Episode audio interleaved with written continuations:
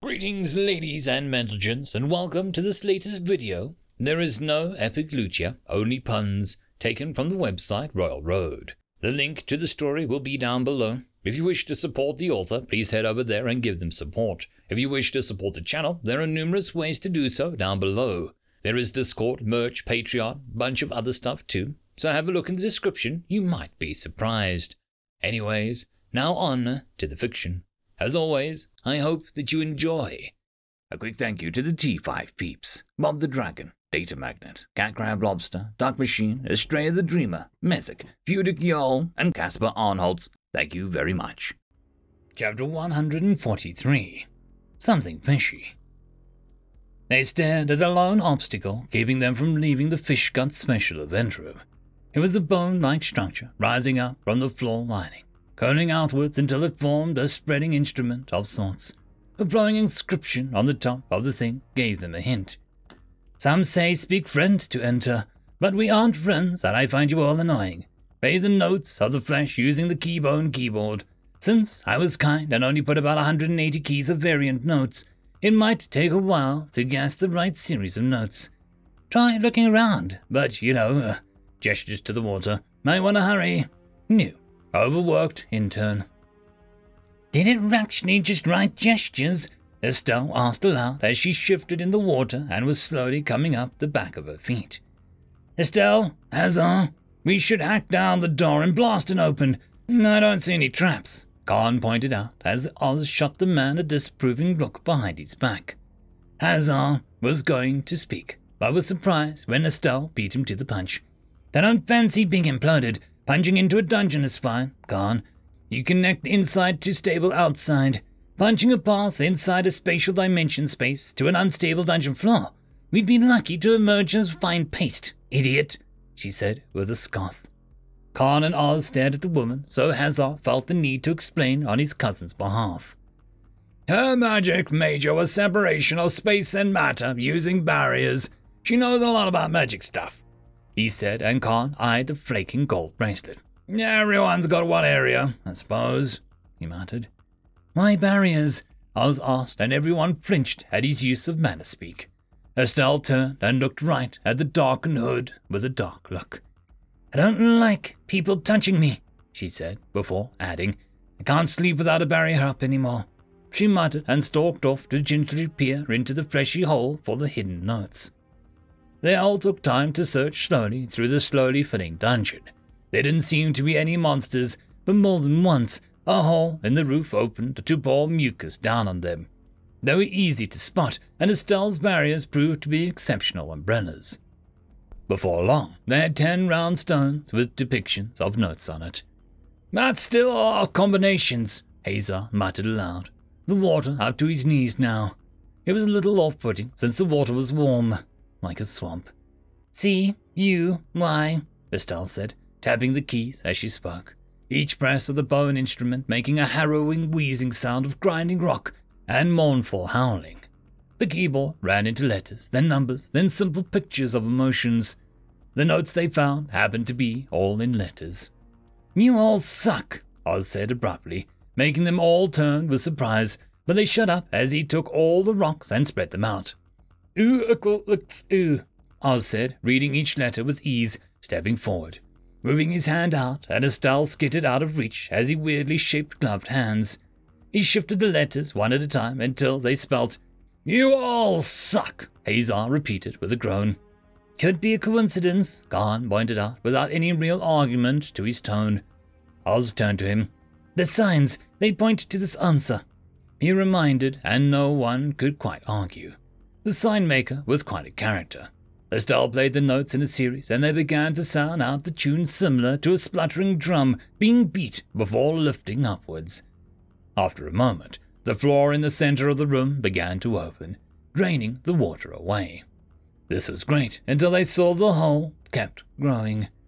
Hazar shouted for them to retreat, but all the fleshy dolls had become so stiff as stone with thickening blood vessels this better not be a butthole, Estelle screeched.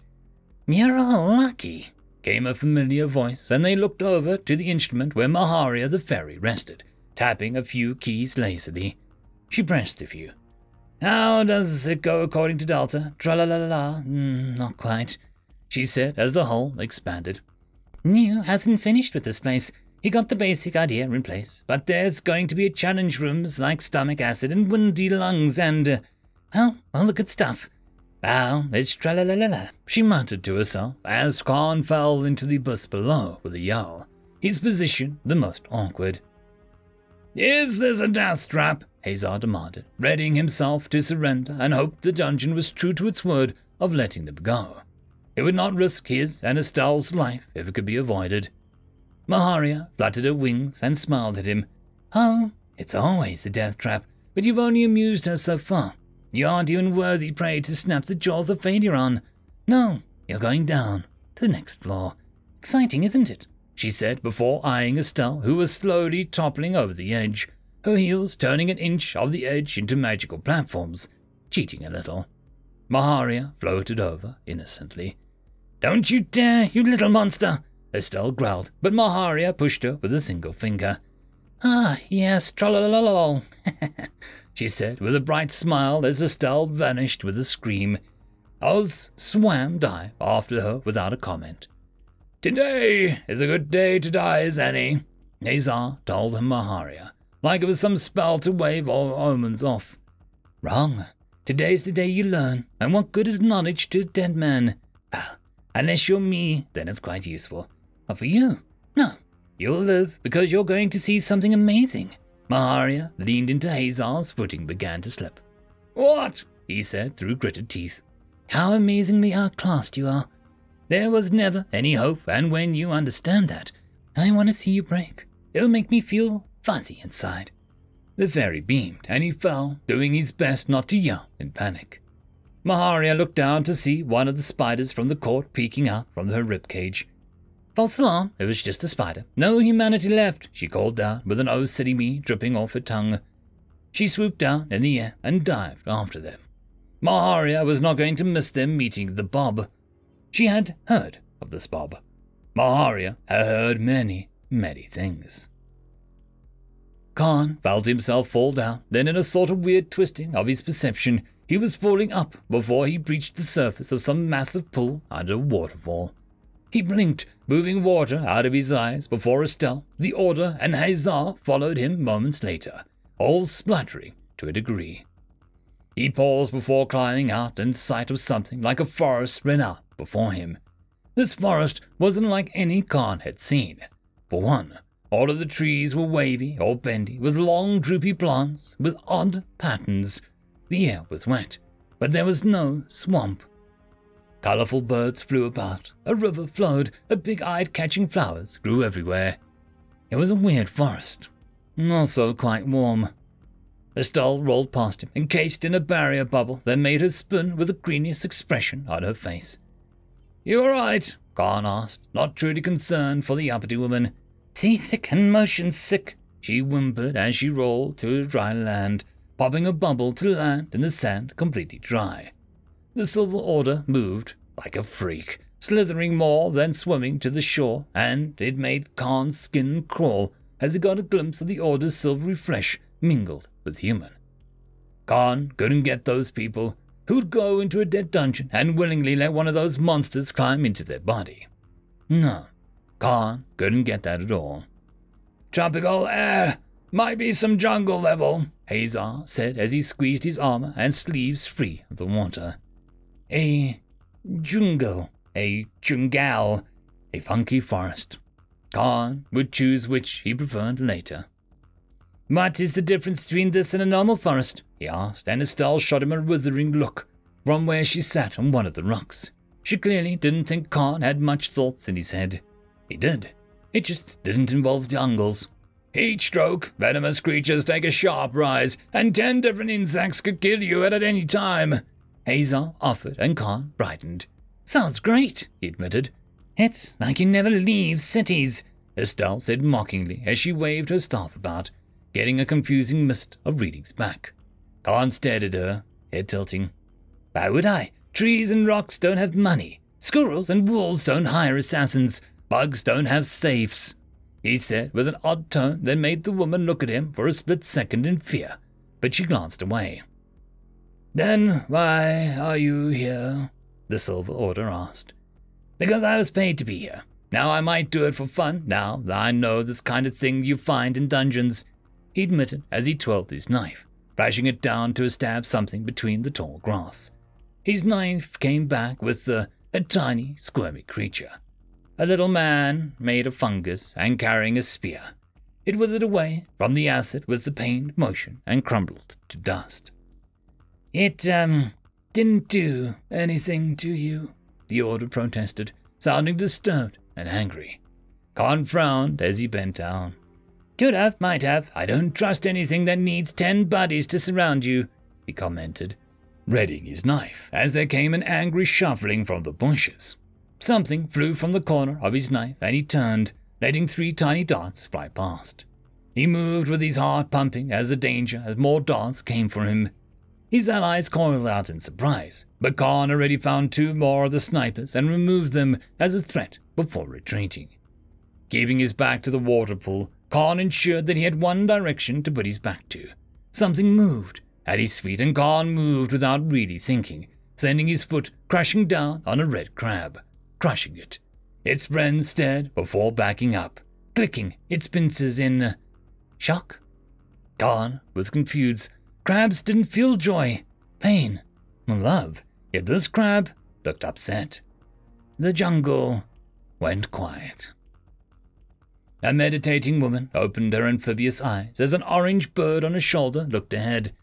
They're not worming their way out of that, the bird said, and the witch doctor didn't sigh at his words. Fools and death. I doubt a stronger romance exists, she agreed. Downriver, a boatman doing his 200th squat stood up with shock. My friend needs my stick to beat root guests with. Sir Bob, I'm coming. The strong man said and began to push his boat up the river with ease. Near the hot spring, a lazy, graceful frog paused in her cleaning of the waters. Is that my problem? I could make it my problem, she mused in her beautiful kimono. She shook her head for a moment. Nope, don't care enough to walk through the jungle in heels, she announced.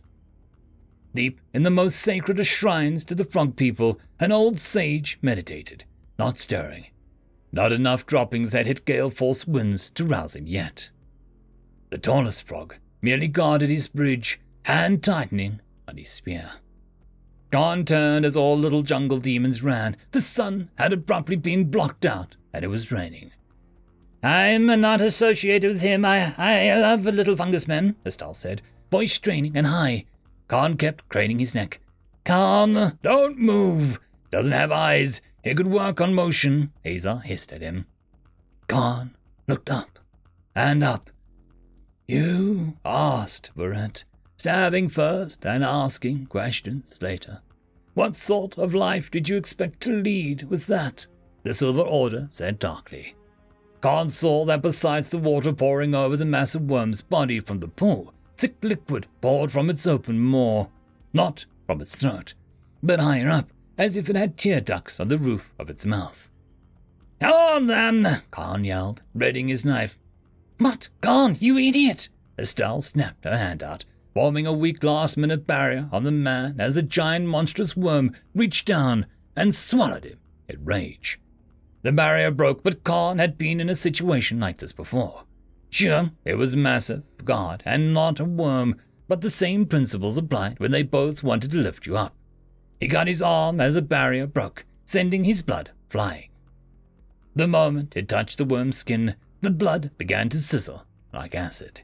You see that? You eat me and you're gonna have a stomach ache of your life, Khan warned loudly, backing up slowly now that he'd made his statement. Khan, they respawn. You can't give them lasting wounds, Hazar yelled. This got Khan's attention. Oh, uh, that's not fair he said abruptly and turned to run. His allies were just behind him.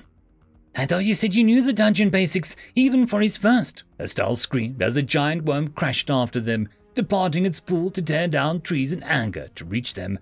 He said he did, Hazar yelled back. Dungeons have monsters and treasures, Khan yelled back at them. Why am I running? I've done nothing wrong, the order complained. The monstrous creature abruptly slithered in front of them, more nimble than Khan thought. He didn't fear the creatures as he found the emotion distracting. No, he was ready to eye this worm up like any other target. Vitals, organs, old wounds. He slowly spun his knife, but just as he and the worm were about to square off, Khan had to admit the giant monster had a slight advantage, but he was confident. They were interrupted by someone launching themselves from the ravine of the river. The massive form crashed between the group and the giant worm with a huff. Halt! In the name of my glistening biceps and the laws of Delta, the figure announced grandly as his arm snapped up and away from his head in the same direction while he buried his head into the crook of his shoulder. What now? Estelle hissed, moving away to a more open clearing in case the worm decided to chase was back on. Khan was ready to win or die because this event was sort of his fault, but he would really prefer to win. The surprise figure was a giant frog like man who had powerful bunched muscles that rippled with every movement, showing his skin could barely contain his immense prowess. Oh my god! Estelle moaned in fear. The frogman turned, his rippling abs and confident grin on full display. Oh my god! Estelle repeated with less terror and more interest. I am here, the newcomer announced, spinning a strange three pronged spear about, and the river to his side sloshed abruptly, as if a frog was some conductor of the water, his instrument. The worm gave a shriek, and the frog merely looked up with a long expression. But your friends simply restore themselves as critters. Death is a concept that holds no true meaning for dungeon life forms, giving rise to unanswered questions about what life truly means, and if we might one day go insane from time itself the giant frog reminded the creature before he sniffed. I bet death is like the river rafting, but like a cool Halloween event river, he muttered before the worm deflated with more of a whiny screech. The pygmies inside their own troubles, you know that, the frog went on. Then he turned to them, and Khan had to admit he felt confident against the giant worm. Against this guy, Something in Khan's soul insisted that there was things that would simply break him, and this close to the river, the frog would break him. The worm gave one last petulant noise. Yes, they are rude, the frog agreed as he rolled his neck, making more muscles than Khan had in his entire body flex. It was Khan's fault, Estelle insisted, and he nodded in agreement. It was true, after all. Well, in that end, it doesn't really matter. Visitors who arrive by flesh and moon I am Rael, Lord of the River and the first of the second floor. Do you seek trial by combat or trial by water? The frog continued, arms crossed. Combat means we fight. Hazar began, and Rael's smile turned far too eager. Me. As Rael said this, the river heaved, making the currents turn rapid. I find the prospect less than exciting, the Order of Silver announced quickly. After the others agreed, and Rael looked deflated. Fine, fine. One day, yeah. He winked at Estelle, twirled her staff. Oh, definitely, she promised, and Hazar shot her a horrified look, which made her blink. I gotta kiss some frogs for a prince, right? she muttered, and the trees around them began to give a horrible creaks, and Khan thought he imagined the branches going for Estelle's throat, like someone was angry with her, but the effect stopped as Rael tilted his head at the tree line but said nothing. So, that leaves us with a trial of water then. Khan brought the subject back to not dying to giant worms. Sort of, um, as you came in the back way, I guess I'll explain about the challenges. If you cross the river here, you'll miss out on the potential task. But the trial is simple. Simply don't get thrown off my boat, Rael announced, clapping his webbed hands brightly, causing a hollowed out log to rise out of the river. Hazar gaped.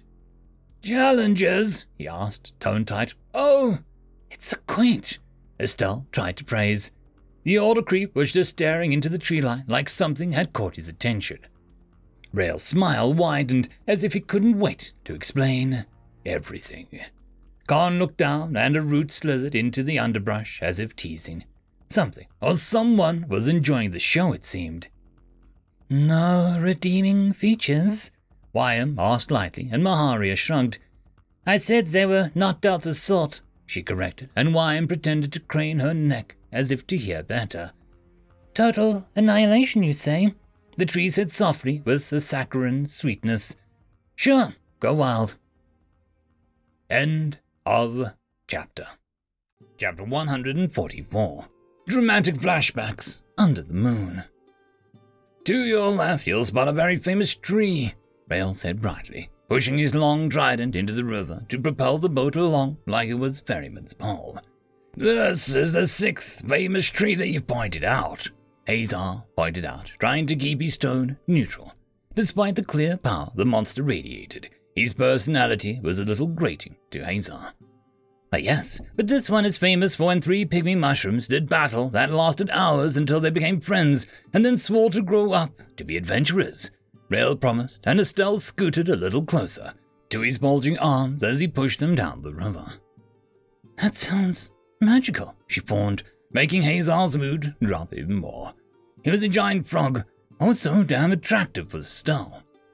Was it the bright personality, the confidence, Hazar supposed there was a simple fact that his cousin would flirt with anything that had biceps bigger than their brain. Out of nowhere, another tree branch smacked into Estelle's perfectly doe-eyed face, making her yelp. That made the fifth one so far. That's it, Estelle said, red-faced as she stood up, making the boat rock slightly. Why, am I the only one being pelted by these forsaken pieces of kindling? She demanded loudly. She opened her mouth and gagged when an insect flew into it, then she was splashed by the river fish, and a bird only narrowly avoided her dress with its droppings. Nature is beautiful, Khan declared, oblivious to Estelle's suffering as Silver nodded energetically behind him. Estelle waved a hand, and one of her barriers snapped into place, saving her from the spray of water. Care to join me? I have enough space for two, Estelle said, trying to go back to the swath towards Rael. An almost blinding bright orange bird soared through the shield like it was paper and flapped in her face, making Estelle scream and wave her hands in surprise before she toppled backwards into the river and out of sight for a moment before Rael fished her out. Hazar was now sure that Azel had offended some nature spirit of some kind by flirting with Rael.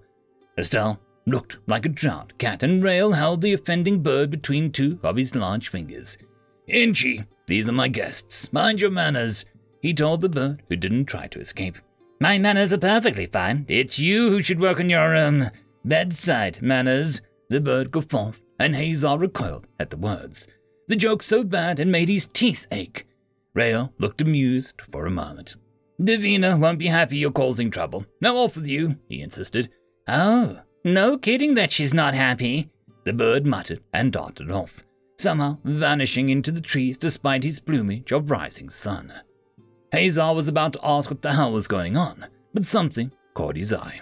The river ahead was smooth and ambling, but if you ignored the sheer wonder of the jungle around them and looked ahead, his jaw dropped. The land was parting. No, it was like the river was painting itself into the land, allowing the boat to go where it pleased. The water carefully formed bends around large trees and rocks, and behind them, the river was swallowed up by the ground as if it had never been there. The frogman was making a mobile river. When had they left the actual river? Rael grinned at him. The usual first task is on rotation, so Giant, a good friend, won't be able to challenge you, and I know he's asleep, so we're just taking the long way around to be polite, he explained, and none of his words made any sense to him. Giant is uh, bigger than you? Estelle asked, more in actual shock than anything disgraceful. A head or so, but he's bigger in heart. Sweet frog, Rael said with an honest affection as they came to a stop at uh, a bathhouse. The most elegant stop. Rael waved a large arm at the place that seemed infused with mist and a soft, glowing lanterns contained in an odd paper shell that made the light humble and gentle. An almost quaint sign declared this place as the Lunar Springs. Hazar sniffed, drawing in the scent of a dozen aromas he had never smelled. It was a miracle he hadn't smelled this place a mile off, but somehow it was contained to this tiny, cleared part of the jungle where the trees were strangely thin and taller. They watched Rael break one to drink the sweet smelling nectar inside. I'm confused. You said tasks and trials of water, Khan asked, scratching his chin as he frowned. Rael nodded and inhaled once. The second floor's boss, the only way down is guarded not just by a powerful force of nature, but also three impassable gates. Rael explained as he sat on his boat, bobbing up and down in the same spot. It was unnerving to see such a deep water inches from solid ground. Gates. So if we can just break them open, Hazar began, and Rael leaned forward with a flex of his hands. Oh, uh, you might be able to. Nothing is impossible in Delta's touch, but uh, breaking the rules means the lady breaks you. Rael said so simply and casually it abruptly brought him back into focus the fact that he was a dungeon monster. Hazel. He had forgotten that. What the hell was this place? And this spring is one of these challenges, Silver asked, and Rael nodded. Indeed. However, I am but a humble ferryman. It is for the Lady of the Spring to introduce herself, he said, grinning at the misty building. Hazar didn't feel any danger in his senses, and they were usually the first to rise at the hint of trouble. He turned, searching for any possible threat. He stopped instantly when he saw a group had gone from four to five. As if conjured by the mist, there now stood a feminine, gentle looking frog, clad in a strange, robe like dress of midnight black, embroidered with delicate pink blossoms that shimmered and danced as she moved. As she shuffled forward onto her stiletto heels, Hazar felt a cold sweat run down his spine. Should she have wished them dead, they would never have known what killed them. Welcome, most honored guests, the smaller figure said, and her strange robe like dress was decorated with images of falling pink blossoms on a black background. When she shuffled forward on delicate looking heels, the petals seemed to dance or shimmer with movement. Oh, um, hi, Khan stuttered, looking as pale as a ghost. Hazar gave him a side eye, wondering how he wasn't spooked by the giant deathworm, but this lady freaked him out. On, he hissed, and the man gestured to his waist, and Hazar looked down. No. No, no, no, no. He reached to his back and found his own weapon was gone. Fret not, weary travelers. I placed your lovely instruments of magic and death on the table just yonder. I will treat them with loving oils and the best care. The frog bowed once more before turning to Rel, who looked proud, as if a big brother witnessed his little sibling's first scare tactic on his squishy humans. They'll be absorbed, Estelle protested, and the frog merely smiled.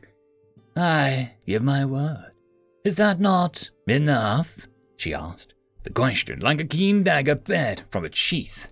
Khan moved closer and leaned in.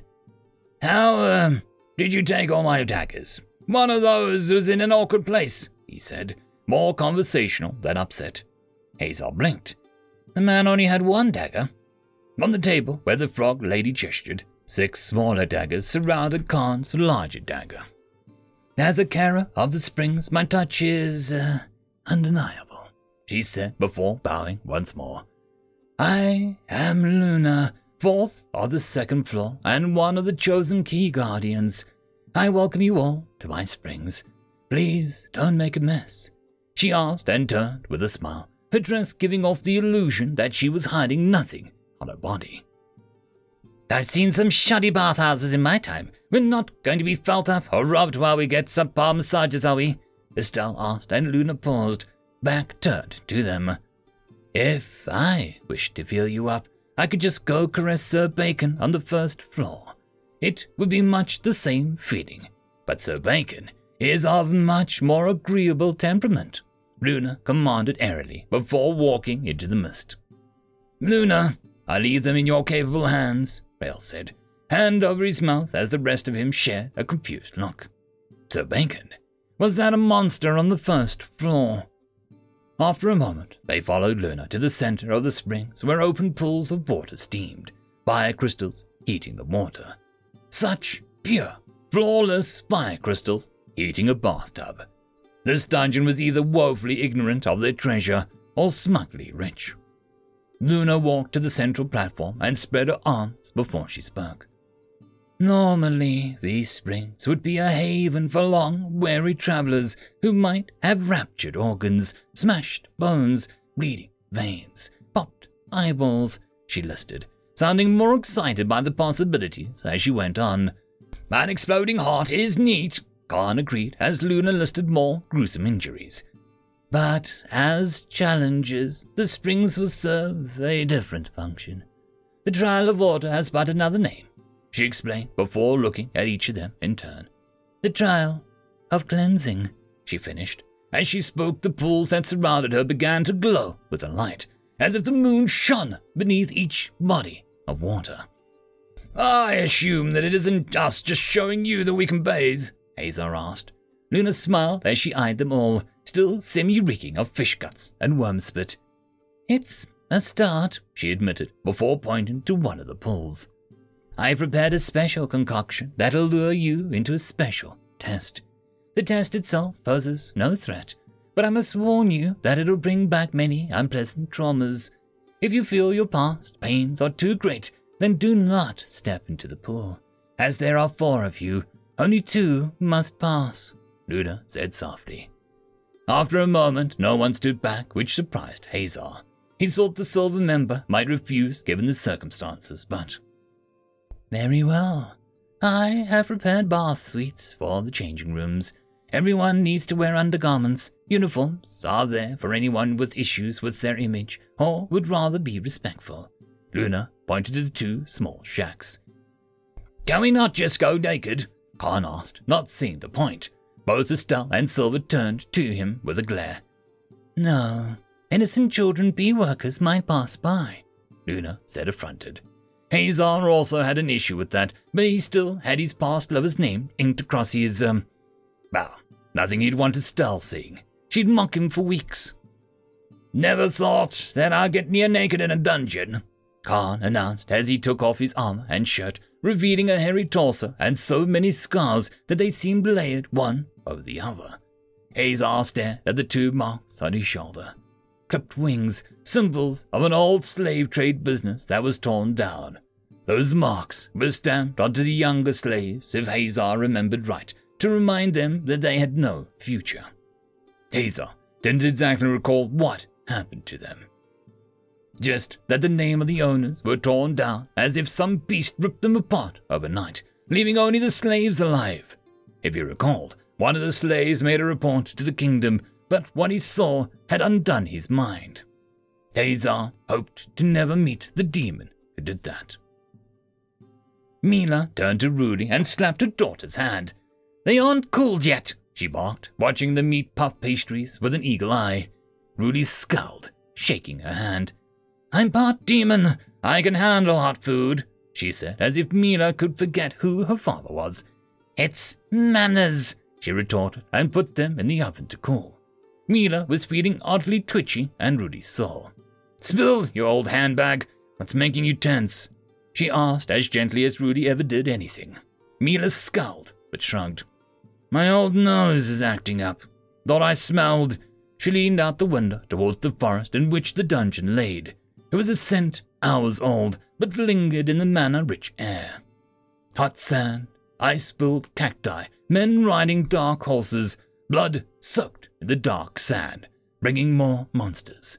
Mila remembered that smell well, but there were others. Then she smelled wrongness, a tacky perfume, worried sweat. For a moment, Mila's eyes flashed yellow. Outsiders. Forcing herself back, she inhaled. Memories of a time spent near the ruby dungeon in the sands always made her cranky. Rudy raised an eyebrow. Should we raise the alarm or should I hunt them? She asked, and the teasing between them had faded to hunter and warrior, demon and beast, daughter and mother. No, outsiders are coming, but we must accept that. Check the inns for who it could be, Mila instructed sitting down and packing Rudy three of the meat pastries to go. And if they're not in the town, Rudy asked softly, invite them, escort them if need be. Even if we weren't endurance, rules and etiquette must be upheld, and I gave none permission to go tramping through Delta, she said darkly. At the idea that they might be stomping through Delta right now, Rudy's yellow eyes glowed before she exhaled through her nose. With pleasure, I'll give them the tour, personally. Rudy agreed, gone like a dark predator out the door. Mila turned to the window, inhaling once more. Wrongness and metal, she concluded, thinking over the one scent in particular. She knew that smell, but it eluded her. Mila didn't dig deeper into her memory. Things that she didn't remember anything about could possibly be lurking just below an innocent question or rumination. The wrong memory could undo many years of work, so Mila decided to make some more pastries. She still had so much damn direwolf meat to use. The soul is connected to many things the heart, the points of energy within the body, the chaotic thoughts running through your ever so tender and fragile brain. Luna said as she softly ran a strange tool around a large bowl, producing a hollow, ringing noise that seemed to sink deeper in than a simple volume. Estelle shifted in her pool. The suit she wore was made of some elastic rubber plant. It hugged her body, but she was pleased to see that it went all the way down to her legs and arms. Luna had even given her some nice shorts to wear over it so nothing was revealed if she got out of the pool. There was little to be done about the upper areas, but they each had their own pool, so Estelle didn't protest. The springs was just the right amount of hot to be deep and therapeutic, rather than uncomfortable. It was odd, since Estelle knew personally that she had a rather finicky, just right temperature for baths and usually had to settle for near, but never perfect. She looked over at Khan, who wore the tiniest of shorts he could, the Cretan. She was curious about his back wounds. Some of them looked like his skin had been torn by something with spikes repeatedly, but she refrained from asking. Khan had earned his secrets for now. Silver wore some sort of uh, bulky diving suit, but even then, Estelle could see how his body was just wasn't right. Hazar wore baggy shorts, but she didn't exactly look hard at her cousin. He seemed embarrassed by something, though, so she checked for hilarious birthmarks or perhaps ugly tattoos. She didn't see anything, but nevertheless. However, deep within all mortals is a core, a point through which all your experience flows. The core becomes a seed which emanates trauma, hate, pain, and more. This challenge is not to defeat this pain, but lessen its grip upon you. Strength can be gained from this. Luna let the ball ring one final time before putting it aside. And a key, hopefully, Estelle muttered. Where is the drug added? I haven't seen the Dancing Moon Children in some time, Khan called, making some drug reference Estelle didn't get. Children of the moon. Khan was a fool. Oh, I added them before you all changed, Luna said conversationally. Estelle stopped enjoying the cute little pink petals floating on the water, her eyes widening. What? Hazar said flatly. Estelle turned to glare at Luna, but the frogwoman was floating, or perhaps her platform. The mist seemed awfully thick, and the others seemed far away, as if they were drifting apart. A ludicrous thought until she remembered Rael. Oh, she remembered Rael all right. She made to stand up, but when she gripped the side of the pool, her hands met cold marble instead. The uneven rock markings the pool edge was now a weird mix of elegant bathtub and rough stone. The mist drawing closer and closer. Damn it! I thought I'd see some colors or have a minor flashbacks. This is too intense, Estelle complained, standing up. Wow, I thought she was a boy from how awkward she is. That I was wrong, came a nasally snide voice from behind her. Estelle froze, every inch of her withdrawing into a cold steel sphere of, don't look at me. Actually, she's a goblin. The voice finished, and a dozen girls began to laugh around her. The bathhouse was now a large communal bathroom. A very familiar bathroom. Estelle turned to see Marby Hassenvein and a dozen or so followers wrapped in towels all crowding around Estelle's tub. Estelle couldn't be here. Estelle refused to be here. She threw her hand and was pitiful. Horribly small wisp of smoke exited one finger. This elicited more laughter. Common little Esty can't even use common little magic, Marby said with a mock sympathy before she flung out her own hand. A fireball ignited and flew towards Estelle, flying past and igniting her towel and spare clothes until they were only cinders, breaking away and leaving her with nothing to hide her body. Estelle sank back into the student bath. Dread, shame, loathing filled her. Hurry back, Esty. I heard the corridors are so cold tonight, Marby said, and they all erupted into shrieks of laughter again. Goblin, goblin, Esty, they chanted as they walked off. Common, ugly goblin Esty. Estelle wanted to shut them all out, and erect a wall so thick that they couldn't touch her. Look at her. Burn her. But she had right. There was a horrible, confusing moment of knowing she wasn't the scrawny, unnerved kid anymore. She was a proud woman who was neither common nor a goblin. She was being courted by a damn muscular frogman who would break her walls any damn day. Marby, Estelle called, and the girl turned, a smirk on her face which died when Estelle rose from the bathtub. A barrier so close to her skin it looked like a dress made of hexagonal panels that shifted. You grew up to be mediocre and boring, she declared, and the girl's eyes turned back. At least I grew up. You're still here, Marby spat, goons turning to the shadows. Yeah, if you're my deepest, darkest demon, I'm so ready to become a badass. Bye bye, Marby. You were a second rate bitch and a third rate magician, Estelle announced, returning back to her full adult form and snapping her fingers causing the illusion to explode outwards as Estelle summoned a barrier inside of them. Is that all? Estelle bragged, and a heavy hand landed on her shoulder. It was tight, slightly cold, and she remembered exactly the feel of the gold rings digging into her skin. Estelle, stand straight, the man said, and Estelle was four, shaking like a leaf. Father, she greeted, a voice so fragile. Silver walked through the gleaming halls of polished metal. He didn't deserve the name, but the others called him Silver, so he would choose a name over 299 for now. He would just never call himself Silver, and there would be no issue or consequences. Floor 44 was his home, and it had been many years since the Great Silver One changed anything here or uh, even visited. It was the nature of dungeons. They knew that, and honestly, they didn't feel boredom or loneliness only passing curiosity of lower floors. In places, the silver was wrong and replaced by simple human home of beds, kitchen tables, half people, half silver statues. The illusion was impressive, but Silver was part monster. It saw the mana making it all up. It didn't him glaring with all his hate at the figure walking through the hall. Flowing hair, a body not suited for combat or being in a dungeon, a gentle face with a soft beauty that was at odds with a sharp silver, soft and supple, and a basket full of flowers in her arm.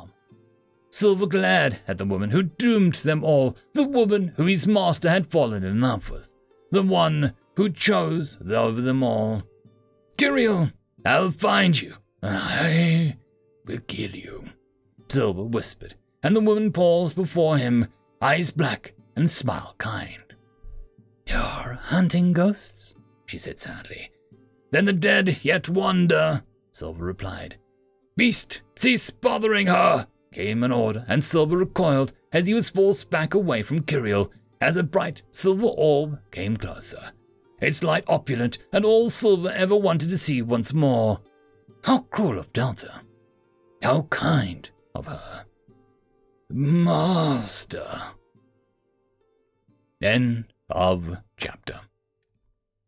And that, my friends, concludes this video. I hope that you enjoyed, and if you do, please consider supporting the author, even by popping over and leaving a thumbs up or a nice comment, just to show your appreciation for the story. However, if you wish to support this channel, there are links down below which will help immensely. I will see you all in the next one, and until then, I hope that you have a fantastic day. Cheers.